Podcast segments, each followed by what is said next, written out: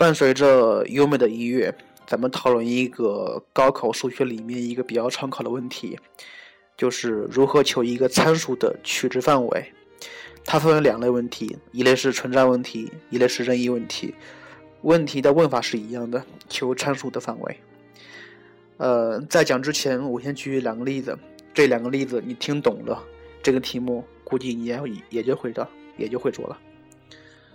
呃，首先你看一下，假设一个班里面有十个人，咱们把这十个人里面的其中一个人单独拉出来，假设是小 A 的话。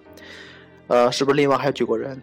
那么我先问你一个问题：如何表示对于任意的那九个人中的其中一个，小 A 的身高比他们都要高？小 A 的身高比他们都要高，很简单，是不是这样说就可以了？只要说小 A 的身高比他们九个人里面的最高的身高都要高，那么就可以说小 A 的身高永远比他们九个人身高其中的任意一个都要高啦。对的，那反过来我再问你一下，如何表示小 A 的身高比另外九个人九个人的身高都要矮呢？同样的，只要说小 A 的身高比那九个人里面的最矮的都要矮就可以了，是不是？确实很简单的。然后咱们再看另外一类问题，假设存在一个人，这个人是那九个人里面的其中一个，小 A 的身高比。他要高，应该怎么解释呀？存在一个存在一个人属于那九个人里面的一个，小 A 的身高比他都要高，如何表示呢？看一下，可能咱们挑的那个人是里边最矮的，所以小 A 肯定要大于他，是不是？小 A 的身高肯定要比他高，对不对？也可以说，咱们挑的这个人是那九个九个人里面的第二矮的。是不是？那么要使得这个这个不等式成立，那么小 a 的身高必须是第三矮的，是不是？呃，所以你看一下，应该如何理解呢？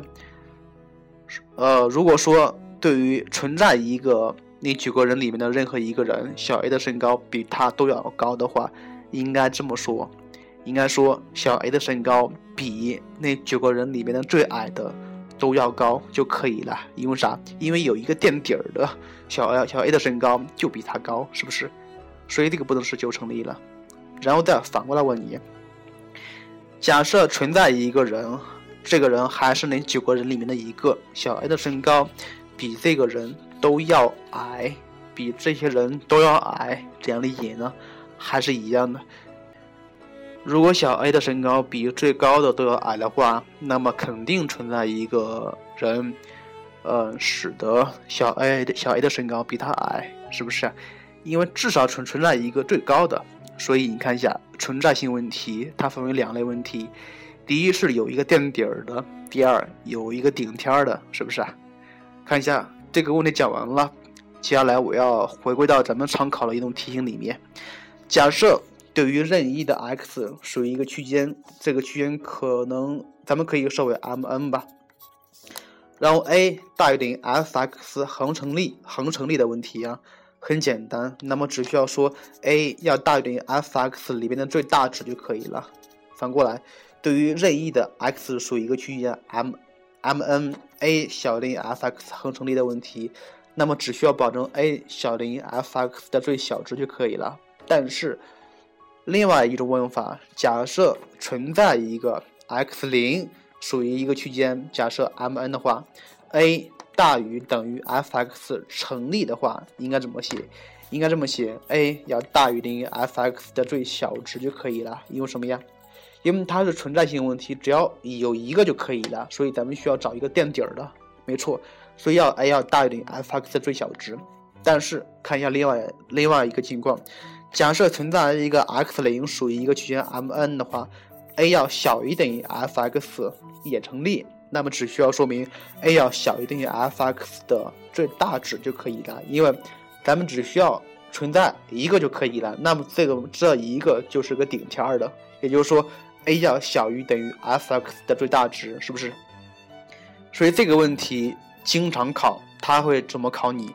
它会给你任意或存在中的任何一种，说明了一个 x 属于一个区间让你求一个参数 a 的取值范围，a 可能大于等于 f(x)，或者是 a 小于等于 f(x)，让人求参数的范围。假设他给了你一个等等式 a 和 x 放在一起了怎么办？没没没关系的，还是那样，把 a 单独放到最左边，然后想咱们这个身高的例子就可以了。同样的问题，我再说一遍，把 a 放到最左边，然后想一下咱们这个身高问题就可以了。接下来的话是求这个函数的最大值和最小值，方法很简单，你可以画图，可以用导数，可以用单调性，也可以用导数来记，很多方法。所以这个问题的话，我相信很多学生都遇到过。现在你会了吗？